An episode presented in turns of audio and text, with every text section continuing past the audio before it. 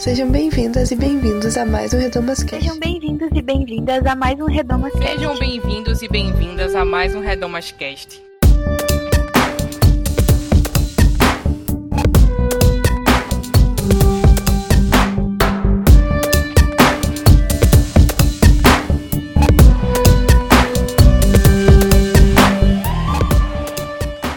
Sejam bem-vindas e bem-vindos a mais um Redomas Cast.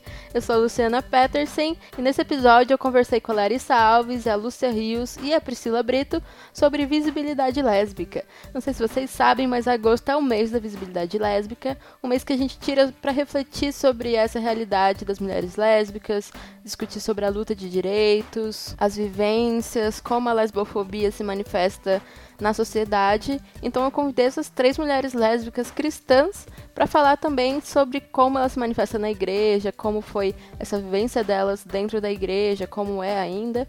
E ficou um episódio muito legal, muito enriquecedor, tanto se você é LGBT e passa por dificuldades em relação à sua igreja, quanto para você que não conhece os desafios, as lutas que as pessoas LGBT passam e quer aí criar um pouco mais de empatia. Lembrando que nós já temos dois episódios sobre esse assunto, que são os episódios 46 e 47 do Projeto Redomas. Nesses episódios a gente falou um pouco mais sobre a perspectiva teológica e tudo mais. No episódio de hoje a gente não focou tanto nisso, a gente comenta um pouco, mas não foca nisso. A gente fala mais sobre a luta por direitos, a lesbofobia e tudo mais. Então, é um episódio muito desafiador e que vai ensinar muito pra gente. Mas antes de ir pro programa, os recadinhos de sempre. Sigam o Projeto Redomas nas redes sociais. É arroba Projeto Redomas em todas elas. Inclusive, se você nos acompanha lá, ficou sabendo que a gente saiu no GNT, no programa Papo de Segunda, no dia 24 de agosto. Eu fui convidada para mandar um vídeo pro programa falando sobre a vivência de pessoas negras e periféricas em relação à igreja. E foi uma experiência muito legal. Muita gente chegou até nós depois do programa. Então, se você é uma das pessoas, seja bem-vinda, seja bem-vindo.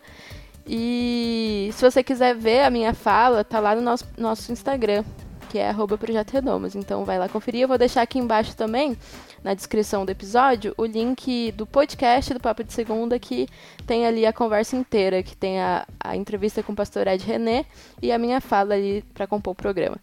A outra coisa é acesse o nosso site, que é projetoredomas.com. Lá você encontra textos, podcasts, estudos bíblicos, materiais para download, tudo de graça para você baixar e levar para sua igreja, fazer aí um zoom com as amigas e conversar sobre esses textos. Lá no nosso site você também encontra uma aba escrito apoie que você pode contribuir financeiramente com o projeto Redoma se você quiser, a partir de cinco reais por mês. Vocês nos ajudam muito. Graças à contribuição dos nossos apoiadores, nós conseguimos pagar todos os custos de manutenção do site esse ano sem tirar do nosso bolso. Então a gente é muito, muito grata a vocês. E se você quiser se tornar um apoiador, é só ir lá no site e contribuir pelo Catarse. E se você gostou do programa, deixe seu comentário ou aqui no site, nos comentários do site, ou nas nossas redes sociais, que a gente costuma ler tudo, responder e tudo mais. Então é isso, gente. Beijos, fiquem com o programa. When darkness veils his lovely face, I rest on his unchanging grace.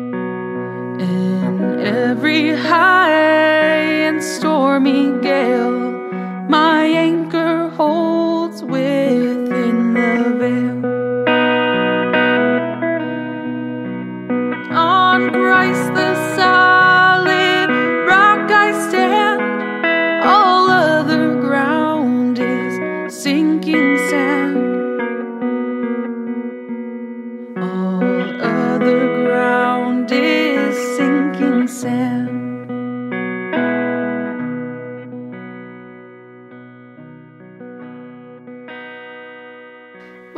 boa tarde, boa noite. Começando mais um Redomascast. Hoje eu reuni uma mesa de mulheres incríveis para falar sobre visibilidade lésbica. Então eu tô aqui com a Larissa Alves, Oiê! também tô com a Lúcia Rios Olá, people. e também com a Priscila Brito. Oi, gente! Então, meninas, muito obrigada por toparem esse convite e compartilhar a vivência de vocês com a gente, com os ouvintes. É, primeiro, eu queria conhecer melhor vocês, então queria que vocês contassem é, quem são vocês, como vocês se identificam, como foi esse processo de se entender enquanto lésbica, especialmente em relação à igreja, em relação à família, enfim. Conte-nos a história de vocês. É, eu sou a Larissa, eu tenho 23 aninhos, é, eu conheci o Evangelho Inclusivo aos 18, mas eu me entendo como mulher lésbica desde os 14, então eu era um nenenzinho quando eu entendi tudo isso.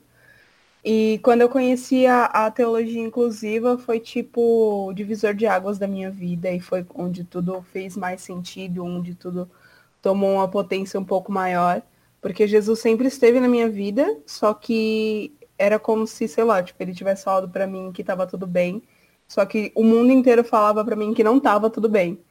E aí quando eu achei uma igreja que falava tipo, olha, você é aceita, tá tudo maravilhoso ser lésbica.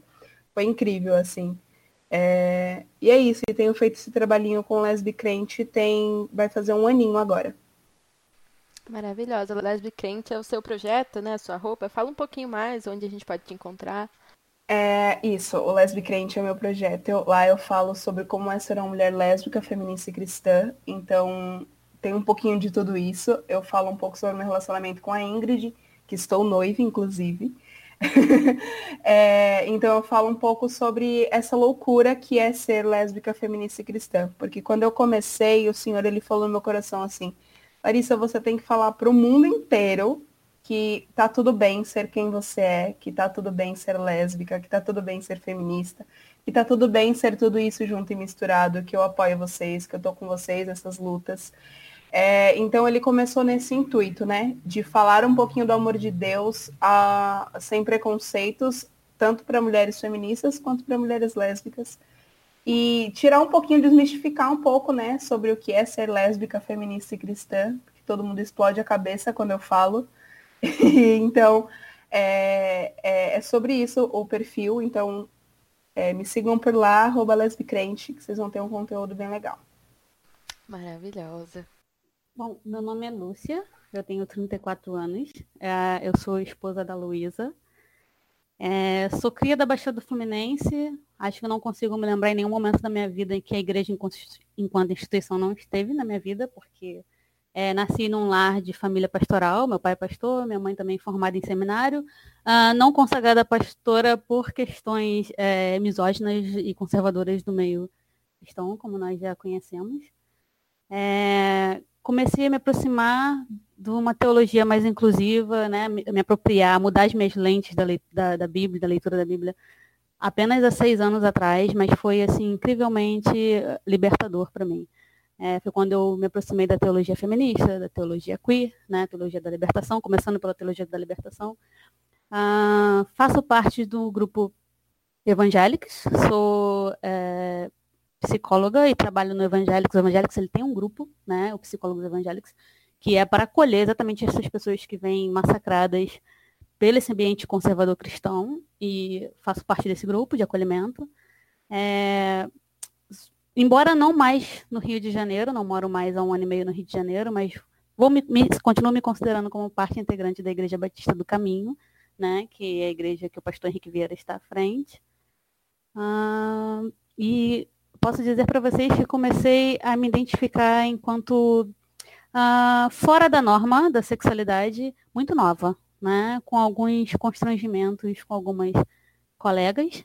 Uh, quando, eu, quando você vê uma colega trocando de roupa e você fica constrangida, você percebe que aquilo ali é diferente. Não todas as coleguinhas, né? Não nesse nível, mas assim, uma ou outra, o toque é diferente, o troca de olhares é diferente, você já começava a me perceber que tinha algo diferente ali, mas é claro que como a educação sexual é, no meio cristão, principalmente, é muito negligenciada as mulheres, é, demorei tempo para conseguir reconhecer e admitir aquilo para mim mesma. Né? Demorei tempo para conseguir me declarar como uma mulher, a princípio, bissexual, mas hoje, com o nível de conhecimento que eu tenho, a, acho que a minha disposição para tolerar homens diminuiu significativamente, então, até como uma questão política, eu prefiro é, levantar a bandeira é, do ato revolucionário que é amar outras mulheres, de me declarar como lésbica.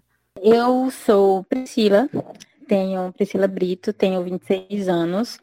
Fui nascida e criada na igreja, literalmente, a ponto de fazer seminário teológico do Diante do Trono. É, também tenho, tive vários desafios em relação à minha sexualidade, porque teoricamente eu não me identificava mulher lésbica até o ano passado. Eu me identifiquei mesmo a partir de, é, de julho do ano passado. Foi quando eu comecei, então só tem um ano e um pouquinho. É, foi quando eu comecei a de fato é, assumir e, e falar sobre, né? Sobre, sobre a minha sexualidade e sobre a minha fé, de maneira que isso não fosse um problema, né?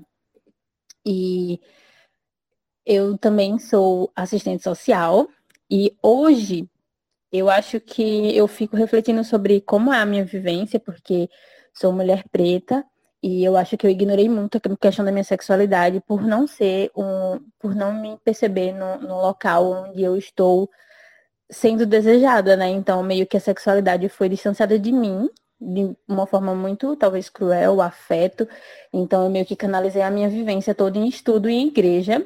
Então, eu não pensava sobre isso até eu realmente entender que eu estava em uma relação, só que era com a mulher. Então, eu tive que elaborar estar numa relação com a mulher sem necessariamente ter consciência de que estava entrando numa relação com a mulher. Dá para entender? É meio que o que Lúcia falou. que percebe que com a amizade e tal, que o afeto é diferente, que o toque é diferente, que o olhar é diferente. E aí eu fui elaborar isso na minha mente e percebi que, na verdade, eu estava é, já em uma relação, só que eu não sabia que eu estava numa relação, conscientemente. Então, eu me aceitei já dentro de uma relação.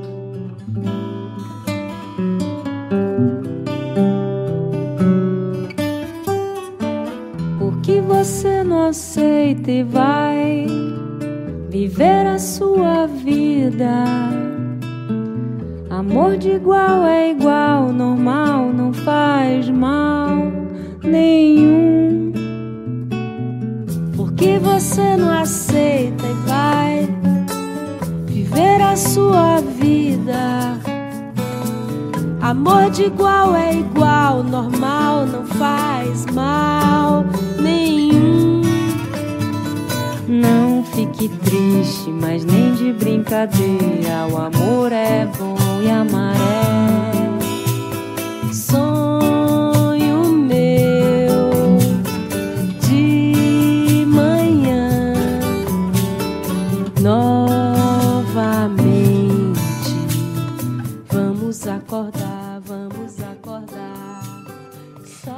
a gente escolheu falar sobre esse tema porque agosto é o mês da visibilidade lésbica e é um mês que se tira para celebrar, né, e lembrar esse, esse movimento histórico, né, de luta por direitos, assim. Então queria que vocês contassem um pouco a história do movimento de mulheres lésbicas e também um pouco sobre o histórico das mulheres lésbicas cristãs também, a luta e etc. Eu acho que é maneiro a gente falar como hoje, o dia que a gente está gravando é o dia do orgulho nacional é, lésbico, né? Então, eu acho que é interessante a gente falar dessa luta que ela foi assim, literalmente colocando o pé na porta e falando esse espaço é meu, sabe? É, esse dia ele foi instaurado porque basicamente as mulheres tiveram o seu direito negado de, de vender os seus. é, eram como se fossem jornal, jornaizinhos na época, né? Foi em 1983. É, elas tiveram negado o direito de vender é, um, um boletim que era lésbico e ativista feminista é, num, num bar que é o Ferros Bar aqui em São Paulo. E aí, tipo, lá todo mundo podia vender as suas coisinhas e tudo mais, só que só as lésbicas estavam sendo privadas desse direito a, a fazer esse tipo de venda. E aí, é, os donos desse bar é, chegaram até a chamar a polícia e tudo mais, só que os policiais falaram assim, olha, todo mundo tem o mesmo direito, é isso aí, vocês que lutem, basicamente. E só que aí eles, eles conseguiram, de fato, expulsar essas mulheres lésbicas de lá, e elas eram, tipo, a maioria do, do, das pessoas que estavam ali. Então, foi, foi um movimento bem grande, assim, que aconteceu. E aí, no dia 19 de agosto, é, elas decidiram que elas iam fazer uma manifestação nesse bar e, e tomar, reivindicar aquele espaço que tinha sido tomado por elas. E aí elas se juntaram com algumas ativistas feministas, alguns grupos é, ativistas LGBTs, para poder ir lá e ter um pouquinho mais de força, ter um pouco mais de, de movimento, né? um pouco mais de pessoas para conseguir um, um volume legal para fazer esse buzz nesse, nesse bar. E elas conseguiram, depois de muito custo, é, literalmente botando o pé na porta, é, e, e, conseguiram reivindicar esse espaço e tiveram o, o, direito de vender esse boletim lá. E uma frase para mim que ficou muito marcada assim sobre esse dia foi que sem visibilidade não há tipo não há luta, não tem como a gente não há orgulho, sabe? Sem visibilidade não há orgulho. Então a gente tem que estar tá botando a cara na, na rua para conquistar o nosso espaço, porque sem a gente ser vista não tem como a gente ter orgulho. Eu acho que eu só acrescentaria a, a intersecção do, da, da, parte cristã, né? Assim, não vou falar cristã porque não tenho muito conhecimento do movimento católico, é, mas dentro do movimento evangélico, é, eu sei que em, nos Estados Unidos né, foi a primeira reverenda, em 1972, Mary Alfreda Smith. Ah, é, ela morreu, nos deixou o ano passado, final do ano passado, mas foi a nossa primeira mulher lésbica militante e consagrada reverenda. E no Brasil, a, a primeira que foi consagrada, quer dizer, assumidamente, né, consagrada, foi a Lana Holder. Deixa eu yeah, isso, Lana Holder em 2011, né, da cidade de Refúgio, que a, a, o primeiro núcleo era em São Paulo, é em São Paulo, mas hoje já tem outras em outras cidades do Brasil. Uhum. E já que vocês estavam falando sobre é, esse mês da visibilidade lésbica, né?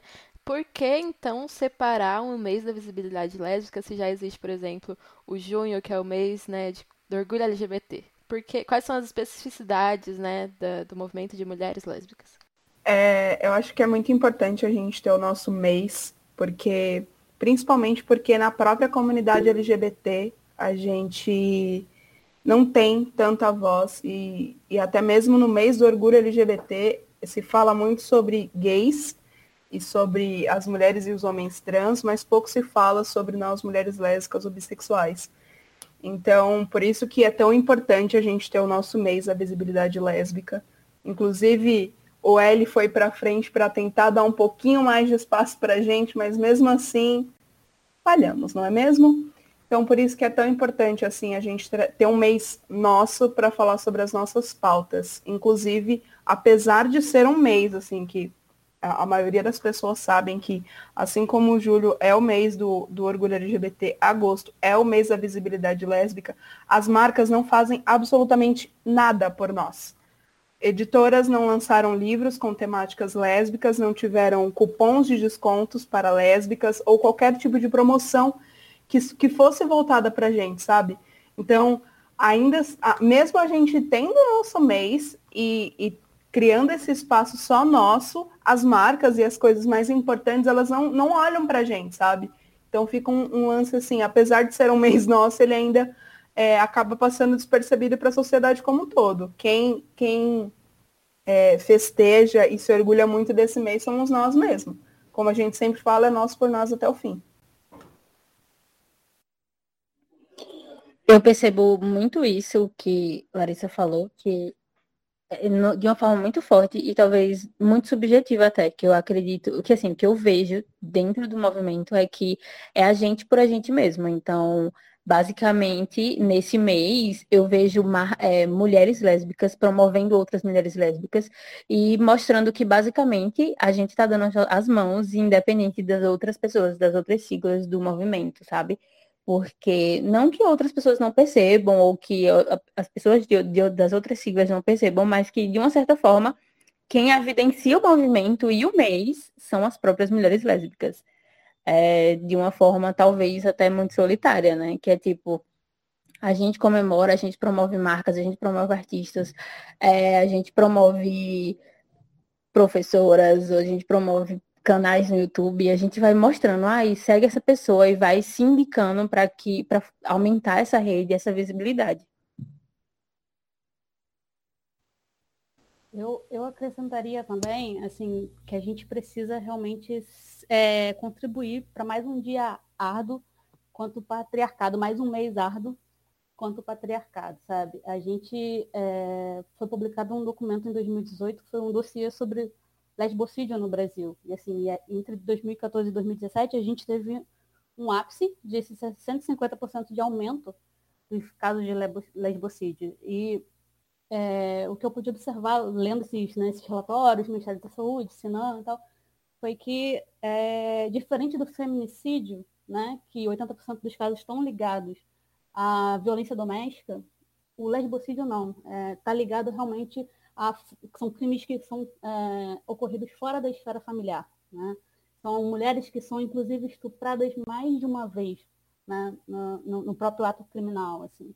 Então você para e pensa que realmente a, a lésbica parece ser uma imagem de afronta, sabe? Essa masculinidade frágil, sabe? Parece um alvo dessa misoginia muito forte. É, porque, na minha percepção, existe ainda uma leitura muito grande né, do patriarcado das lésbicas enquanto uma tentativa de competição, o que é, obviamente, uma alucinação, né? Mas é, esses dados mostram isso pra gente, né? Uhum. É... Muito interessante. Eu acho que a Lucy já começou a falar um pouco sobre o que é lesbofobia, né? Que está um pouco, assim, nessa questão do lesbocídio, mas também está em muitas outras coisas, né? Então, queria que vocês falassem também sobre o que é a lesbofobia e como que ela se manifesta na sociedade. É, eu vejo muito que, que está relacionado também a essa quebra com a ideia da sociedade patriarcal, literalmente, porque é uma imagem que independe em todos os seus aspectos da figura masculina. Então, de uma maneira bem simples até que eu tô falando, eu acredito muito que tem isso. E assim, quando eu relaciono, por exemplo, com a minha com a vivência cristã, né, geralmente a gente é criado no, no contexto e no incentivo constante de casar de casar com um homem, de assumir essa postura de bela recatada e do lar, né? E aí, de repente, quando você se assume, você se depara com a ideia de desconstruir a ideia e a, e a expectativa da, sua, da família. Porque, ok, as mães e os pais lidarem com um homem solteiro, é, que não queira ninguém, por exemplo, né? E tudo bem, mas não é ok uma mulher querer lidar com sua vida por ela mesma. Então, primeiro a gente já lida com essa, com essa barreira, porque é a gente por a gente, né? Tipo, mulheres e mulheres. E aí tem a questão, por exemplo, eu até falei hoje no meu Twitter, que foi a questão de as mães se frustram porque eu não quero assumir esse papel em relação com um homem. Então, já tirei o homem de jogo e aí já é um problema, porque a minha mãe até hoje me deseja um varão, entendeu? Então, vez ou outra, ela sabe que eu não gosto de homens é, para me relacionar, não me interesso afetivamente por homens, mas ela constantemente fala, ah, mas eu sei que você vai casar um dia, só não sei se é com alguém. Quando ela fala alguém, ela está dizendo entre parênteses gigante, é, com uma mulher, como você acha que é, entendeu? Então, é, é um tipo de lesbofobia que é, parece sutil, porém não tanto, e constantemente eu fico ouvindo isso, né? É, no podcast no anterior que, que vocês gravaram, né? Em um dos depoimentos das meninas, elas falaram, falaram, eu tive que acordar de madrugada com a minha mãe orando por mim. Então, isso também é lesbofobia, sabe? Porque é meio que desconstruir para mim a ideia de estar relacionada, de não querer uma figura masculina na minha vida. Eu estou me desvinculando do homem, teoricamente.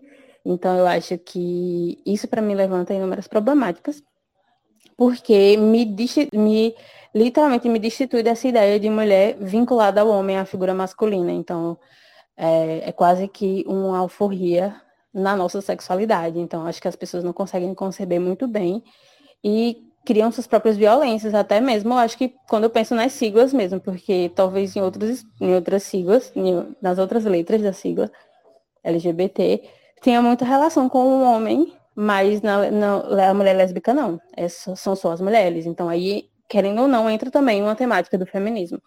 E aí a gente sofre.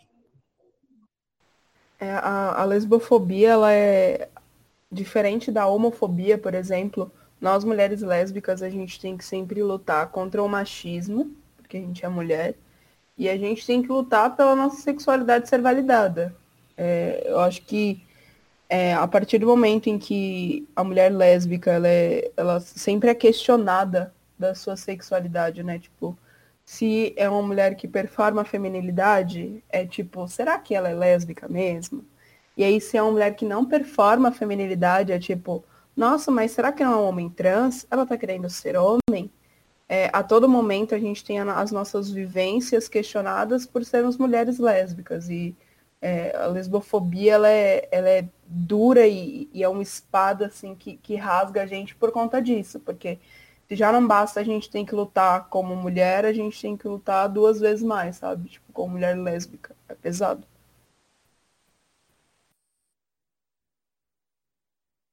Só, um, só uma contribuição que também a gente ouve muito nessa questão quando a mulher performa feminilidade, que é tipo como se a gente não tivesse achado o homem certo.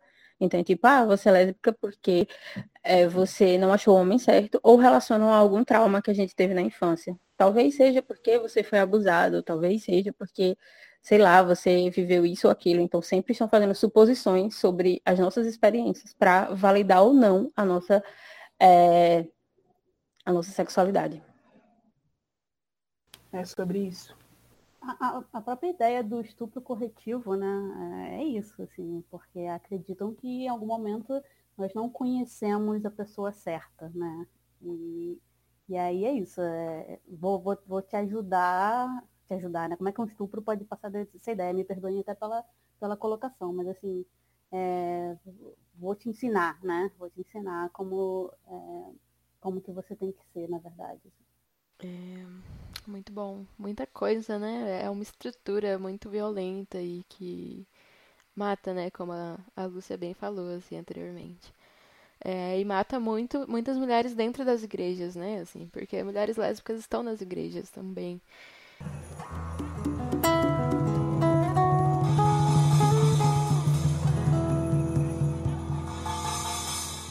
Peço a Deus um mundo cheio de paz. Peço a Deus que alcance os teus ideais. Peço a Deus que a inveja jamais. Peço a Deus para sermos todos iguais. Peço a Deus para te livrar da maldade.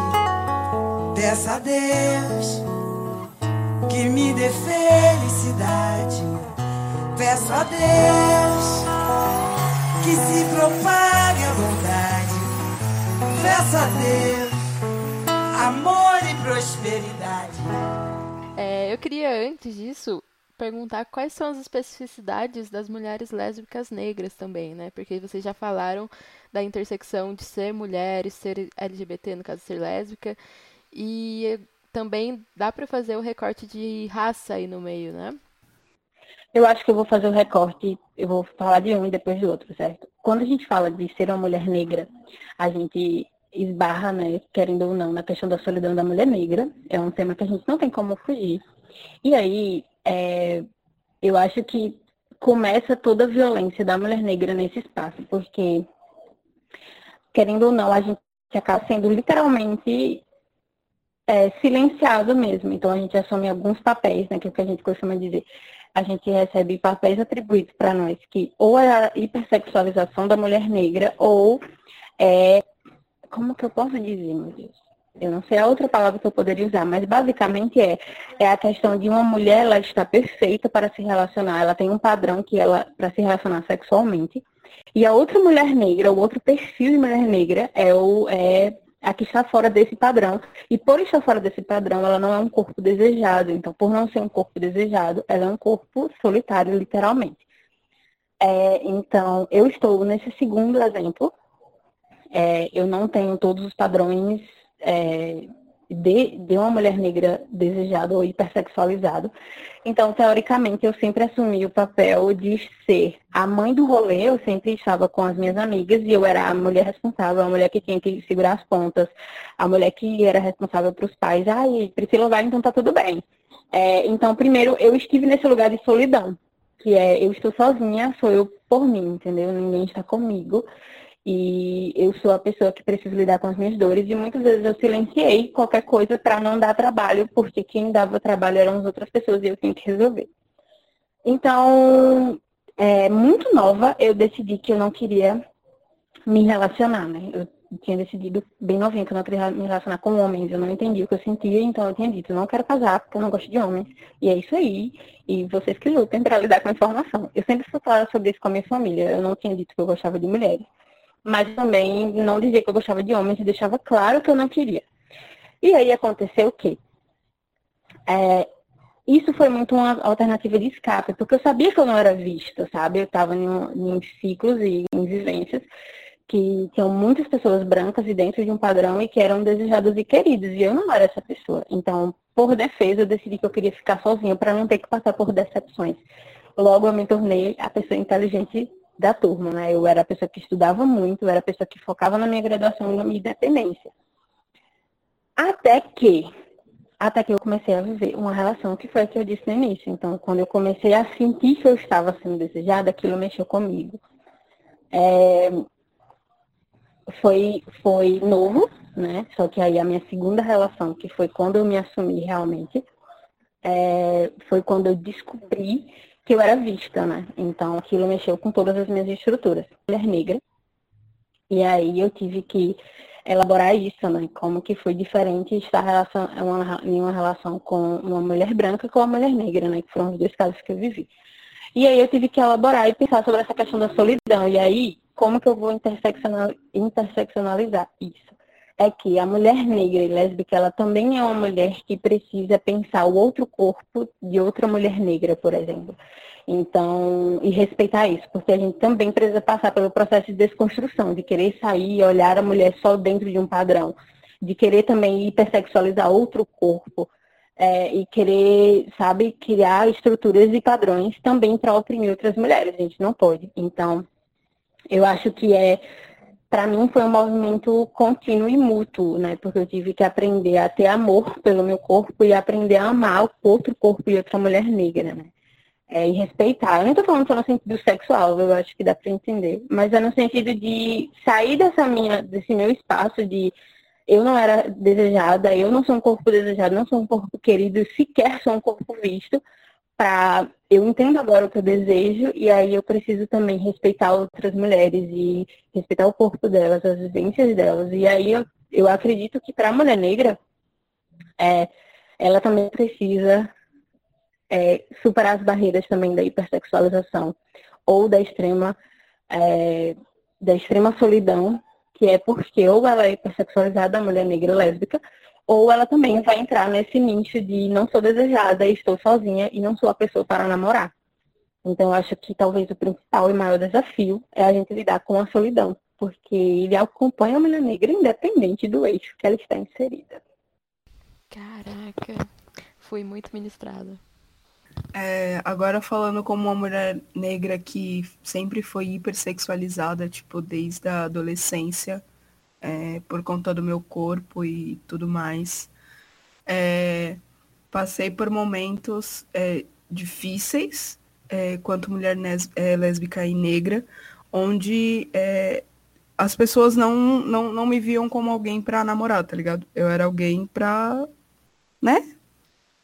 E, inclusive, o meu relacionamento antes do que, do que eu tô agora, que é a Ingrid, é, era uma mulher branca, de classe média alta, mais ou menos. E ela simplesmente não me assumia como sua namorada. Tipo, a gente tava junto há mais de sete meses, se vendo quase todos os dias. É, eu te amo pra cima e pra baixo, mas é, quando ela encontrava qualquer pessoa, qualquer amiga, qualquer pessoa que fosse, eu não era namorada. Eu era a Larissa, a minha amiga, a mina que eu tô pegando, a, sabe? É, e, e, esse lance de, da hipersexualização, acho que quando a gente faz o recorte pro meio lésbico, ele é muito mais é, complicado, porque também entra a, o lance do machismo nas mulheres, tá ligado? Que elas acabam é, pegando, tomando um papel meio que masculinizado, e enfim, porque a nossa, nossa sociedade é horrível e faz as mulheres não femininas pensarem que elas têm que assumir algum tipo de papel masculino, tóxico, inclusive. E isso aconteceu muito comigo, assim, de tipo, deu de ser aquela é, que é a, a, gata, que é a gostosa, mas é só isso, sabe? Não mais do que isso, melhor não. Vamos escolher outras minas para assumirem esses papéis, sabe? Mas graças a Deus aí encontrei a Ingrid, minha pretinha também. Tamo aí cinco anos junto, é isso. Oh. eu, eu, só queria compartilhar com vocês uma experiência, porque eu tô é, morando no Canadá há um ano e meio, né? E é, eu, uma das instituições que eu trabalho aqui, eu trabalho com refugiados, né? E a instituição que eu trabalho é especificamente para refugiados vindos é, pedindo asilo por conta da orientação sexual, né? Então, assim, o grupo é, que eu tenho maior, que apresenta para mim, né, maior dificuldade realmente em se declarar. Eu não gosto de falar assumir, porque assumir traz uma ideia de culpa, né, que eu não sei porque que, que não existe, assim. É uma, uma dificuldade de se declarar mesmo muito grande, assim, são os refugiados que vêm do sul da África. E, é, e, e aqui né, no Canadá é um país muito é, multiétnico, né? Então as pessoas costumam se agrupar de acordo com seus, é, suas comunidades né, de, de origem. Assim. E, e essas pessoas, elas, por medo de perder os poucos contatos que têm né, aqui com suas comunidades, por, por serem rejeitadas ou por receberem, inclusive ameaças, assim, elas não se declaram. Eu tenho um casal de amigas, que aí já é fora do, do ambiente do trabalho, né, é, da minha vida pessoal, e elas vieram as duas de Zâmbia e se conheceram aqui. Se reconheceram enquanto lésbicas aqui, né, porque eu acredito que também uma mudança assim, é, um espaço né, cultural e de novos acesso a novos conhecimentos facilita esse processo de identificação. É, mas elas não conseguem se assumir para a comunidade delas. É, porque elas têm medo, como a Priscila colocou, como a Larissa colocou, elas têm muito medo da solidão, elas têm muito medo da rejeição. É, então, elas têm né, o relacionamento delas e quando elas precisam de suporte, elas correm para é, espaços profissionais. Nossa, muito interessante. E triste, né? No fim das contas, assim.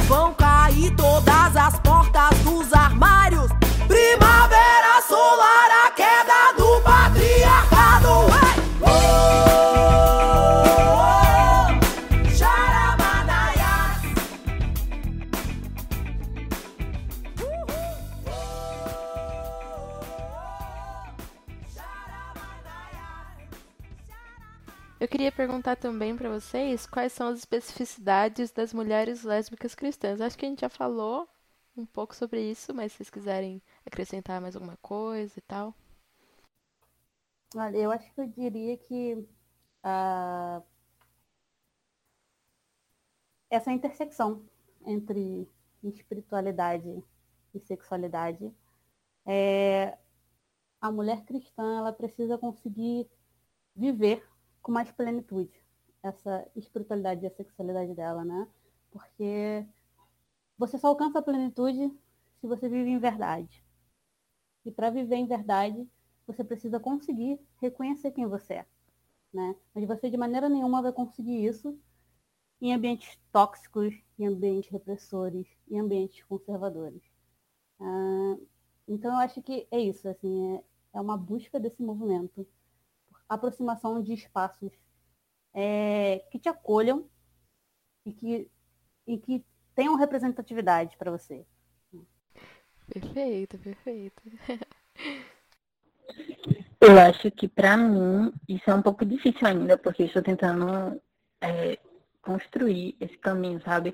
Mas eu acho que a gente, tipo assim, para quem saiu como eu de uma ideia bem fundamentalista, assim, da religião, é, a gente precisa realmente ir desconstruindo, né? Quando eu me assumi e eu comecei a perceber que eu estava bem com a minha fé e bem com a minha sexualidade, eu vi que tinha um problema, porque eu não sentia que eu era bem-vinda mais nos espaços religiosos, sabe? Tipo, de igreja e tal, ou células, assim, sabe? Ou até meus, meu, meus grupos de, de amizade mesmo, porque eu sentia como se eu não tivesse mais permissão de falar de Deus, porque eu estava em pecado. Então, só que eu sentia, eu, eu continuava sentindo Deus ministrando no meu coração, eu continuava com a minha vida com Deus normal. E eu não entendi porque eu não podia, porque eu me sentia coagida a não falar e a não pertencer a esses espaços. Então foi aí quando eu comecei a, a questionar, né? E fui pesquisar mesmo, literalmente fui estudar. Então eu acho que um desafio para quem está chegando, assim, né? Para quem está se, se deparando com essa, com essa interseccionalidade de ser cristão, de espiritualidade e sexualidade, é conseguir se desfazer da, das construções que a gente tem durante a vida, sabe? Socialmente, não apenas no espaço de igreja, mas até socialmente mesmo, eu acho que é complicado você lidar e elaborar e assumir que você é uma mulher lésbica e cristã, sabe?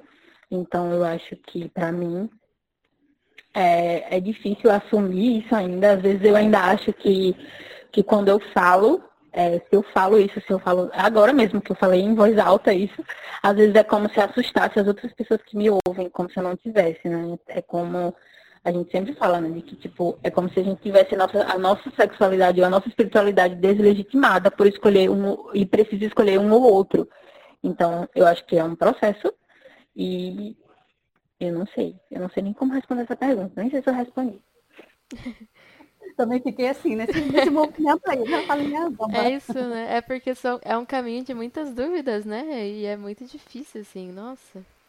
Olha, eu acho que para mim a melhor definição é o melhor dos dois mundos, assim, sabe?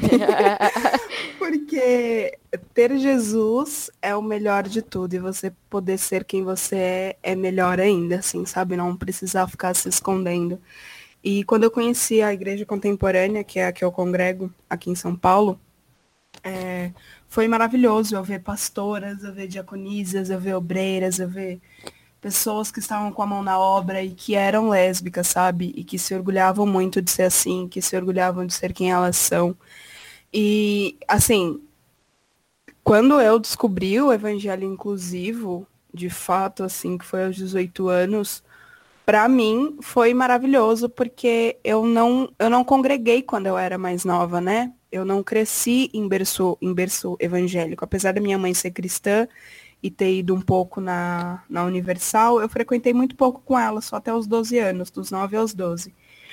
E aí depois eu parei de ir, então eu não passei por esses, esses traumas, né, que a, a maior parte da, da comunidade lésbica passa de, enfim, ouvir pregações que condenam e ter esse tipo de condenação na cabeça. Então, é, Deus sempre ministrou meu coração de que eu era aceita e que ele tinha me criado daquele jeito, que ele não, criado, não criava nada errado. Então, se eu tinha nascido lésbica, é porque era para eu ser sapatona mesmo.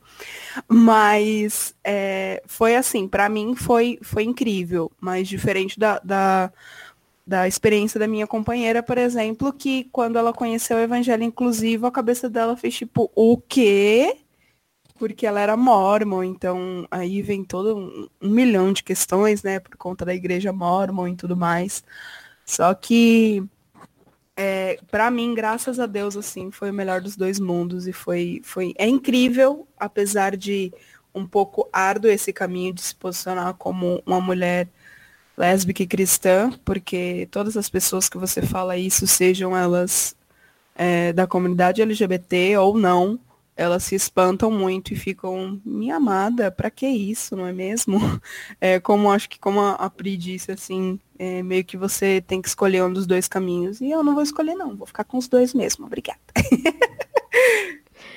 Muito bom, glória a Deus. Fui ministrada novamente. Ai, tô sendo muito ministrada nesse episódio, como sempre, né? É, eu ia dizer, né, que quando eu falei com a Camila, né, que nesse processo meio de, de descoberta eu saí falando com todo mundo, inclusive com a Lu, saí mandando mensagem para todo mundo que eu podia, que, que falava sobre a teologia inclusiva. E a Camila, que eu não sei pronunciar o, o sobrenome dela, acho que é Manton. Manton. Isso, isso. E, ela, ela me mandou uma mensagem que eu chorei três dias seguidos, eu acho, que foi falando sobre se eu sentia paz, porque eu não orar sobre isso, né? Então eu comecei a orar e pedi que o Espírito Santo me trouxesse ainda mais paz sobre relacionar a minha fé e a minha sexualidade. Então eu acho que foi quase que a chave assim que virou na minha mente, porque não tem como a gente caminhar por esse caminho árduo, como o Lari falou, e se sentir só, sabe? Como se. Porque no início eu sentia como se eu não tivesse o direito de falar com, com Deus. Então, quando ela disse isso, é como se alguém tivesse me empurrado e dito, fale com ele, sabe? Se a sua questão é com Deus, e se você está tendo um, um conflito para falar sobre isso, chegue nele e fale. E aí, quando eu comecei a falar, então eu comecei a sentir paz novamente, sabe? E esses dias eu estava conversando aqui com a minha mãe, que ela não sabia que era sobre isso que eu estava falando, lógico. Mas é, eu falei, eu acho que eu cheguei no Nirvana com a minha fé, sabe? Eu não sei se existe uma palavra é, que seja sinônimo de Nirvana na, na, na vida com Deus. Mas é porque eu senti tanta paz, assim, eu falei, eu acho que finalmente, em um ano, sabe, eu consegui, eu tô conseguindo lidar com as minhas questões e colocar diante de Deus e sentir paz, sentir que eu sou livre nele, sabe? E não tem como a gente pensar em uma pessoa viver a sua vida integralmente com liberdade em Deus, sem sentir que ela é livre em todas as suas áreas, sabe? Então, as respostas que eu estava recebendo não estavam sendo suficientes para mim, porque eu estava tendo que negar parte de quem eu era. E aí, quando eu comecei a orar sobre isso, eu comecei a sentir liberdade. E aí eu comecei a falar, meu Deus, realmente, quando é, Paulo vai falar em Gálatas que ele nos que Jesus nos libertou para que fôssemos realmente livres, ele estava falando de realmente livres.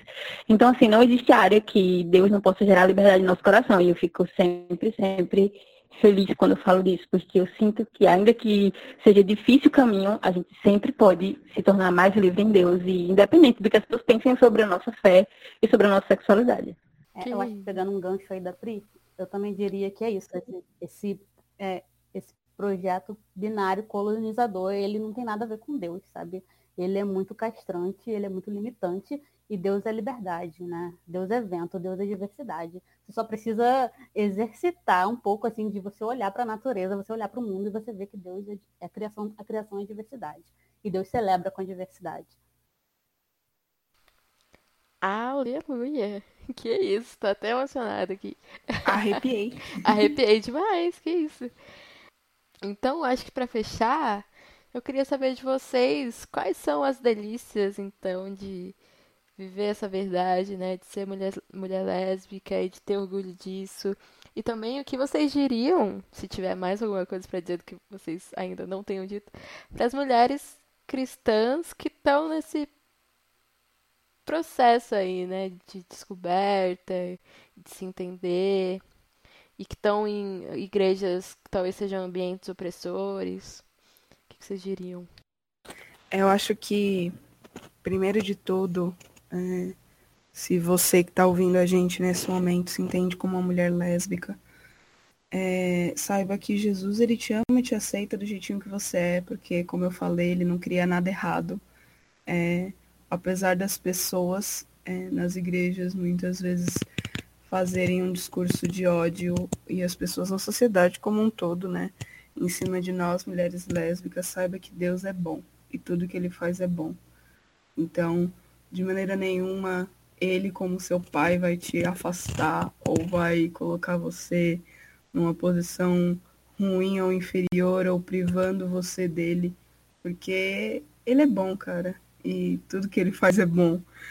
E se nesse momento você está numa igreja tradicional e está tudo uma confusão dentro de você, saiba que Jesus ele sempre estará de braços abertos para te receber e te acalentar e tirar essa confusão. Eu sempre falo com, com as meninas que vêm conversar comigo, né, sobre, enfim, essa descoberta dentro da igreja e tudo mais, que é, nada que traz confusão para a mente ou confusão dentro do seu espírito parte de Deus, sabe? Porque ele é paz e ele é a paz que excede todo entendimento. Então, busque essa paz nele, se você não está, infelizmente, encontrando isso dentro da sua igreja, porque ela é uma igreja tradicional. Saiba que nele você vai conseguir encontrar essa paz, que você vai conseguir encontrar esse entendimento e, assim como a Pri falou, encontrar essa liberdade de ser quem você é, de ser uma mulher lésbica e ser cristã, porque ele jamais vai te afastar é muito difícil porque na Bíblia mesmo a gente não tem relato de mulheres lésbicas, a gente mal tem relato de mulheres, né? Quem dirá de mulheres lésbicas, mas saiba que, o nosso Deus, ele, ele nos ama e nos aceita como a gente é. Respira um pouquinho, essa bad vibes vai passar e vai ficar tudo bem, eu creio. E em breve vai ter igreja inclusiva por todo o Brasil e por todo mundo para você poder congregar e ser feliz e ser aceita buscando a Deus do jeitinho que você é. Eu acho que o meu recado para quem está nesse processo de começando a se identificar, né, começando a se aceitar, é, seria não tenha medo do desconhecido. Foi Deus que criou você. Ah, e ele não, como a Larissa colocou, tudo que ele criou foi bom. E ele mesmo colocou. Viu Deus que o que ele fez é bom. Ah, então, um, acho que um bom caminho para a gente começar a furar um pouco é, essa lógica patriarcal é também você começar a enxergar Deus como mãe. O colo de Deus é um colo maternal. O Espírito Santo é ruar, entendeu? Então, é um sopro feminino de Deus na gente, assim. É, busque aproximações de espaços que vão te ajudar a, a, a questionar quais lentes você tem lido as escrituras, sabe? Assim, você está lendo as escrituras com o olhar do opressor ou você está lendo com o olhar do oprimido, sabe? Questione, não se deixe calar. Ah, também respeite né, o, seu, uh, o seu processo, né? respeite os seus afetos, respeite gradualmente né, os seus sentimentos e busque espaços acolhedores de troca que você consiga respirar, porque é muito importante você cuidar da sua saúde mental. Estou chorando, muito ministrado. É, mas eu acho que elas falaram tudo e o que eu falei antes, né? Tipo, procurar e pedir paz mesmo. Eu acho que o caminho é esse, de fazer o que as minhas falaram, né? E, e pedindo para Jesus gerar paz no coração, sabe? Porque, como a Larissa falou, ele não é um. Deus não nos dá um espírito de, de confusão, sabe? Tudo que a Deus a paz, entendeu? Ele é o príncipe da paz. Então, eu acho que a gente precisa simplesmente descansar na verdade que é Cristo, sabe? Porque às vezes a gente se oprime com coisas que são secundárias. Enquanto Jesus está ali, ele oferece a verdade nele, ele é essencialmente a verdade. E eu acho que se a gente simplesmente olhar para Jesus e focar nele, na nossa relação construir com ele, eu acho que ele vai nos preenchendo e nos trazendo respostas que. e nos dando paz mesmo sobre as respostas que a gente vai encontrando no caminho, né? E eu acho também que é importante a gente não esquecer que nós somos feitos para relacionamento. Deus pensou relacionamentos. Então, é um tanto quanto cruel a gente pensar que é, existem vertentes e pessoas que ficam só pregando para a gente castrar isso ou deixar de viver relação, sendo que Deus nos fez para estarmos em família. Então, se você quer família, se você está em família, não deixe que não deixe de pensar, pelo menos, né, sobre essa possibilidade e sobre o que Deus tem feito e sobre o caminho de liberdade que Ele nos propõe. Amém. Ah, gente, que programa lindo. Ouvintes, espero que vocês tenham aprendido com essas mulheres, com as vivências dela e que vocês tenham saído ministradas, tanto quanto eu.